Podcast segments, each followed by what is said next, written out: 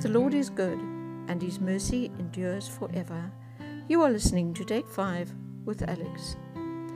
I had a dream last night which spoke to me of new life, of new beginnings. I woke up feeling good, the kind of dream I like to have, not the kind of dream that disturbs you or causes you to break out in a cold sweat. I believe the dream was from God. More Christians that I know are speaking of a new season, a change of times.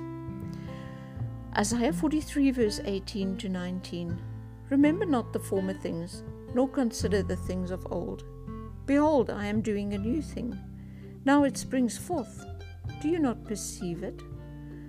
I will make a way in the wilderness and rivers in the desert. If God is going to do new things, and I believe He is, how are we supposed to approach these new times? Do we just go on as normal and hope we don't miss them? These verses ask, Do you not perceive it? To me, that says that even though we are going, there are going to be things that are different to what they used to be, we are going to have to be looking very carefully, discerning very carefully. We have to prepare our hearts for the new things that are coming. Matthew 9, verse 17 Neither is new wine poured into old wineskins. If it is, the skins burst, and the wine is spilt, and the skins are destroyed. But new wine is put into fresh wineskins, and so both are preserved. We cannot handle new circumstances, be they physical or spiritual, the same way as we have always been doing things. Imagine cooking a meal over a fire when you have a perfectly good electric or gas stove waiting to be used. And I'm not talking about a, a barbecue or a braai. Why sew a wedding dress by hand when modern sewing machines are available? Would anyone today play tennis at Wimbledon using an old wooden racket? Of course, we wouldn't choose to use the antiquated ways of doing these things. Why do we then stick to the traditional ways of dealing with our souls? Please note, I said the traditional ways and not the antiquated ways. The traditional ways of doing church, of praising God, of worshipping, are often just that tradition. We have to, in fact, go back to the ancient ways if we want to go forward successfully. We have to search the scriptures to see what God really wants. Jeremiah 6, verse 9 Thus says the Lord Stand by the roads and look, and ask for the ancient paths, where the good way is, and walk in it, and find rest for your souls.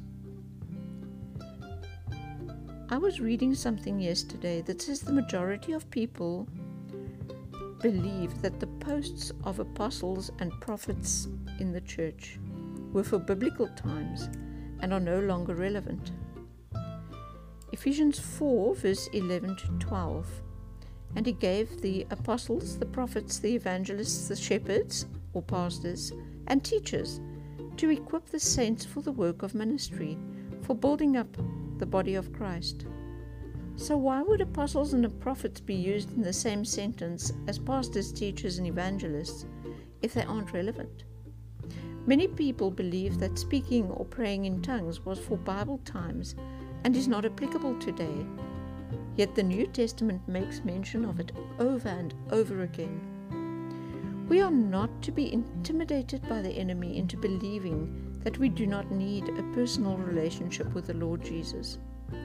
When we receive the self, when we receive salvation, the Holy Spirit takes up residence inside of us, and the outward sign is that of tongues. It doesn't mean we don't go to heaven if we don't practice the gift of tongues, but we surely will have a much closer walk with our Saviour if we do. These are just a few examples of what tradition has handed down. I'm not trying to scare anyone who has not encountered this before, but I am encouraging every one of you to read what it says in Scripture and to ask God how you should apply what you learn to your own life. We cannot just carry on doing things the way we always have, just because we've always been doing them that way. We have to be ready to receive the new wine. And if we aren't renewed in our souls, we won't be able to. So let's get into the Word this week and look for the new, ancient things God is showing us.